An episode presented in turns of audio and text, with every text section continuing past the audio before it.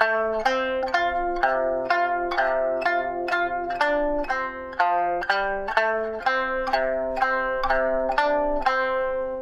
もこんにちはなりです。それでは今日も沖縄からラジオを配信していきたいと思います。よろしくお願いします。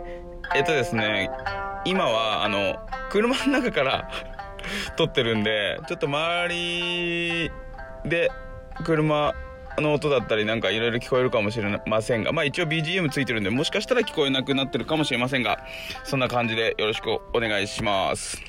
いろいろ沖縄に来て気づいたこととか話したいんですけどあのみんなに質問を募集したのでそっちを消化していきたいなというふうに思います。えっ、ー、とじゃんじゃんいきましょう。はいじゃあ質問ね。パートナーについて夫婦がうまくいく話が聞きたいな。旦那に家事をさせる裏技とか。はい。夫婦がうまくいく。うまくいくってなんだろうね。あのいつも思うんですけど何て言うのかな。証明できることと証明できないことっていうか例えば旦那を浮気させないためにする浮気させない旦那にするにはどうしたらいいですか？みたいなえー、っと質問があった時に浮気をするっていうのは一瞬で証明できるじゃないですか。一夜にして。一回したらそれで浮気なんですけど浮気をしないの証明って死ぬまで続くんですよね。一生なんですよ。だから30年浮気しなくても31年目に浮気したらもうそれで浮気する人になるわけですよ。でも30年してこなかったっていうのはほとんどこうなかったことってこともないですけどああほらやっぱりしちゃったねみたいになるじゃないですか。だからだから結局対等じゃないんですよね。あのだから対等じゃないっていうかその平等じゃないか。対等じゃない平等じゃない。なんかずるいんですよね。だから浮気しない人にするっていう方法って不可能だしで浮気この旦那さんは浮気をしなかったっていうのが証明できるのって死んだ時なんですよね。でそれは何でもそうでパチンコしない人にしたいとか約束を守る人になってほしいとか親でも子供でも友達でも、まあ、恋人でも家族でも部下でも何でもいいんですけど何々をしない人って何々をしないようにするにはどうしたらいいですかっていうのって難しいんですよ。その時間っていうものが入ってきちゃうからでもするっていうのは一瞬で証明できちゃうんですよね。浮気する言うこと聞かない約束守らない遅刻する。もう1回でもやったら終了。なんかねそれって平等じゃないからその考え方って非常に難しいっていう話の流れでごめんちょっと車の中だからちょっと早口になってゆっくりしゃべった方がいいね。あだからなんか心理的にこう早く終わらせて車を走らせたいなって思ってるんでしょうね。あとちょっと車の中エンジン切ってるから暑いし。すごいね景色はすごいいいんですけどね海辺で。えっ、ー、と夫婦がうまくいくっていうのそのうまくいくっていうのは何て言うのかなどっかで1個でも喧嘩が起きたりとか何かが問題を起きてしまったら夫婦生活の中で何十年っていう長さの中で。でなってしまったらあのそれではあやっぱりうまくいかなかったんだっていう証明が簡単にできちゃうじゃないですか。だから夫婦関係がうまくいくっていうのはあんまり考えない方がいいと思うんですよね。だからこれからもずっと仲良くいられる夫婦でいるためにはどうしたらいいのかっていうのってあの証明が不可能に近くて考えない方がいいと思うんですよ。それよりかは今この瞬間今日この瞬間本音で話し合えてるかっていうことの方が非常に重要なのかなというふうに真面目に答えてしまいました。あの先々のことを確約するのってもう無理だから今この瞬間今この瞬間ちゃんと向き合えてる。その積み重ねがあのうまくいってるっていう思い出だとか過去が作れていくんじゃないかなというふうに思いますね。で例えば20年間仲良くてで21年目になんか大きな問題が起きた時に21年っていう長さで見たら大きな問題が起きたのは1年でで20年間は楽しかったんだからそれはもう勝ちなわけですよ勝ちとか負けとかじゃないねそっちでよくで20年っていうスパンで見た時に20年間楽しくて1年間嫌なことが起きたらそれって夫婦仲良かったんですよね。で結論だけ見て全てを決めるのってなんかちょっとおかしいなみたいな。だから日本のこれもよく言うんですけど葬式っていう文化、まあ、日本以外もそうなのかもしれないけど人が亡くなったら悲しいっていうのってまあ、年齢にもよりますけど例えば75歳で亡くなったってなったらまあちょっとね今日本の平均寿命80超えてるからちょっと早いかなとは思いますけど亡くなったがんで亡くなりましたじゃそのがんで亡くなったっていう最後の部分だけを見て悲しむみたいなあるじゃないですか。そうじゃなくて75の時のがんじゃあ1年だとして74年間この人の人生は楽しかったのかもしれないっていうそっちを見てあげようよって思うんですよね。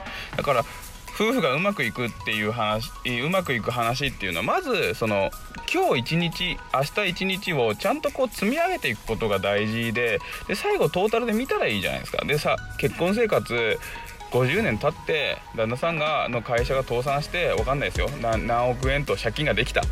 あこの夫婦は夫婦生活ダメだったなこの結婚生活ダメだったなではなくて最後はまあ確かにそうかもしれないけど長い目で見ましょうよ長いスパンで物事を見ましょうよって見た時に例えば今日一日喧嘩したりとか明日一日喧嘩したりとかここ2週間口聞いてないとかさまあなんかいろいろあるかもしれないけどなんかあれだねラジオっぽい人生相談みたいになって ねラジオっぽいじゃないか君。まあいいんだけどさ。やっぱちょっと車の中だと暑いから早口になるな。まあいいや。って思うんですよね。だからあの今日この瞬間をしっかり向き合うっていうことが一番大事なのかなっていうふうに思います。で旦那に家事をさせる裏技については分かりません。分かんない。か旦那にも家事をしない理由があるんじゃないですか。そそれをちゃんと聞いてあげたらいいんじゃないですかね。分かんないけど。納得してないのかもね。家事をなんで俺が家事しなきゃいけないんだなって思ってるんだろうね。自分だけ損してると思ってると人に何かしてあげようって思わないからね。それ家族内でね。だからなんか損してんのかもしんないね。損してる気になってるのかもしんない。だからその損してる何か旦那さんが損してる可能性があるところを見てあげたらいいと思います。ちょっとここ難しいので分かりません。で次。何でもありです。成くんのそのものが素晴らしいと。今思うことをまんま話してる。はい。了解です。はい次。仕事を抑えて残業しないようにするにはどうしたらいいでしょうか？これがなかなか実行できないので。帰ればいいんだと思いますよ。すぐ。わからない。断って帰ればいいんじゃないですか？僕サラリーマンやった時にあの大久保大久保さんかな？久保さんからもう10年くらい前の話なんですけど大久保さんとか久保さんっていう人がいてでうちの会社当時の会社あの定時17時だったんですけど定時が終わってもまだ仕事が残ってる人がいたらみんなでその人の仕事を分けて一緒にすぐ終わらせるっていう会社だったんですよ。いい会社ですね。でも5時になって僕も新入社員だったんでああの人の仕事が終わってないって言ってみんなで集まってってそれこそ新入社員なんてダッシュで行って手伝ってるんですけど大久保さんに関して言えばもう17時になった瞬間帰ったんですよね。すぐ帰る。すぐ帰る。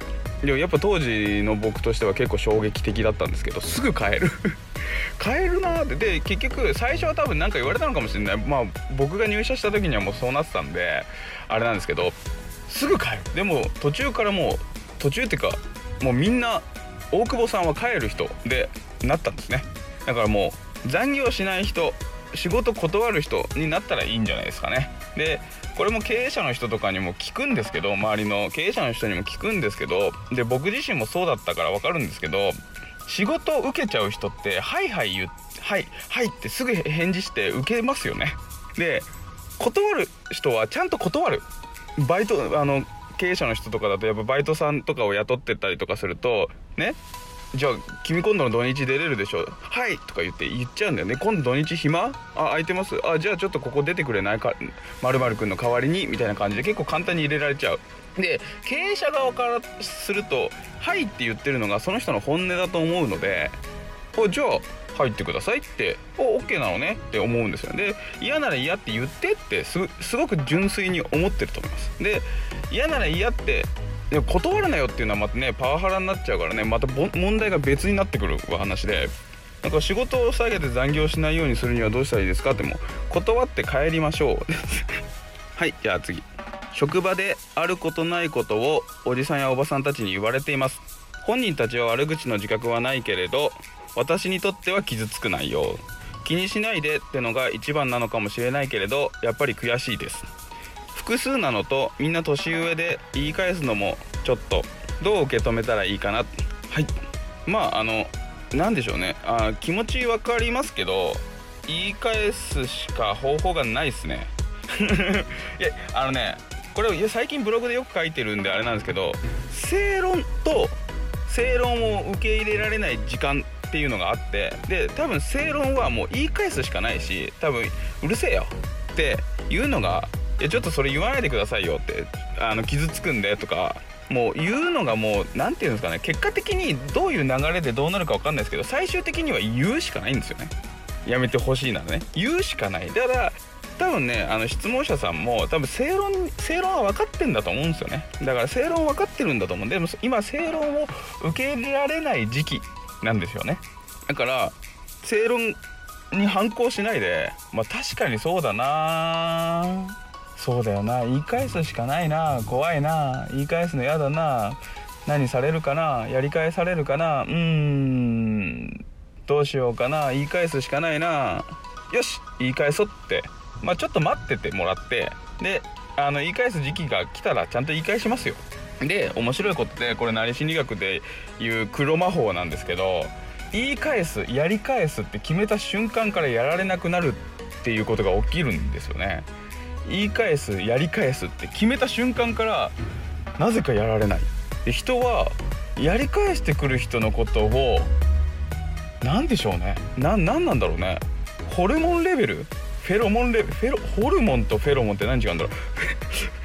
フェロモンホルモンホルモンフェロモンか。フェロモンレベルで多分感じ取るんじゃないですかね。何なんでしょうね。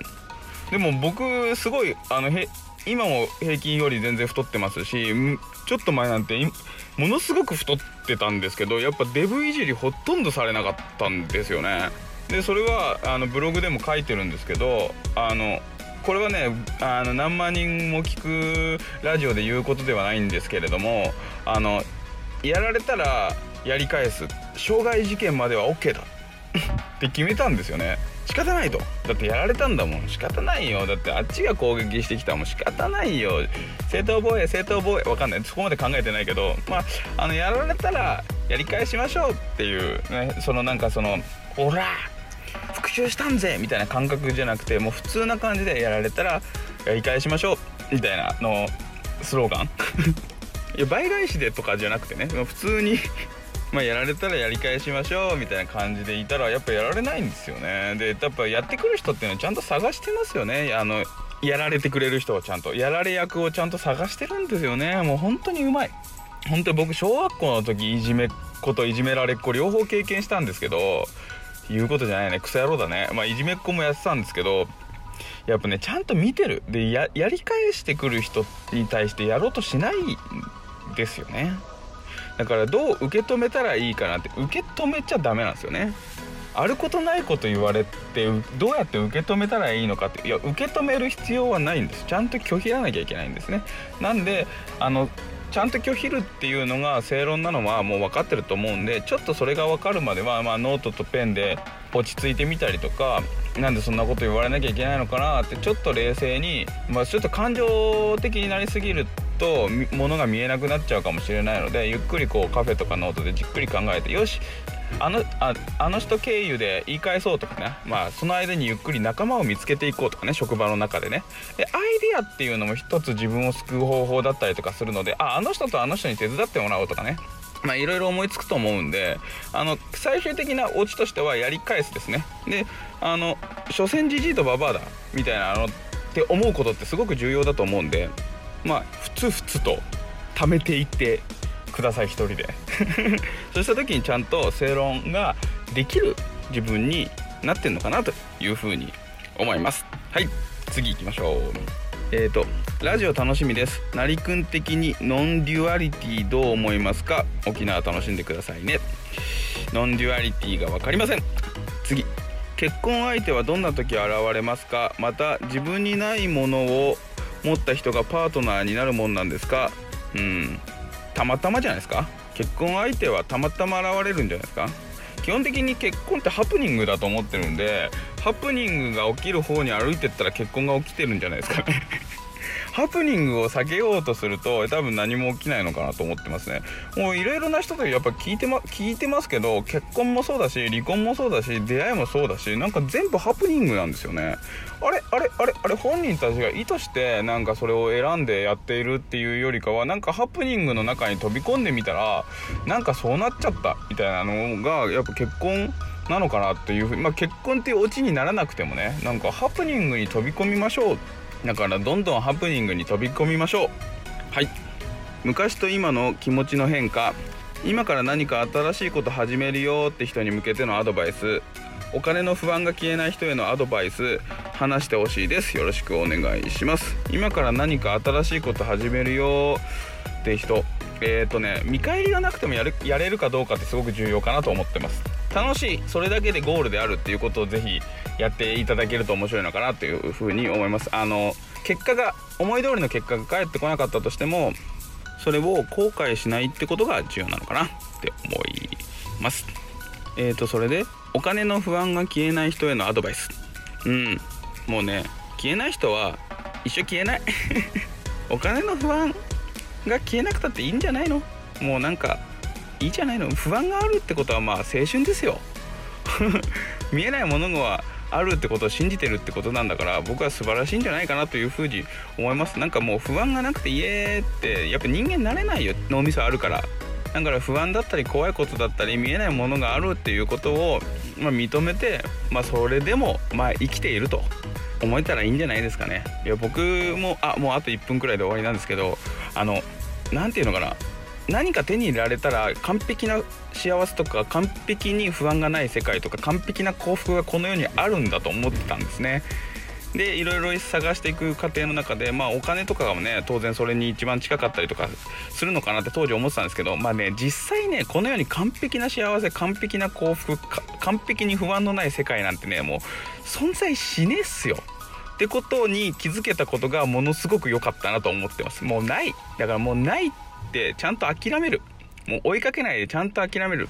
内心理学ではあのよく言うんですけど、えっと、諦めるほどに幸せになりますね。もうそれはね本当に思ってる。もう諦めよう。お金の不安が消えないってことも諦め、それ以外も何でもそうですけどね。ちゃんと諦めよう。もう無理なもんは無理。それでいいんじゃないですかねっていう感じです。もうザザザザッとあのコメントにを返していったんですけどまたラジオ収録するんでぜひぜひあの喋ってほしい内容とかあればあのコメントしておいてください。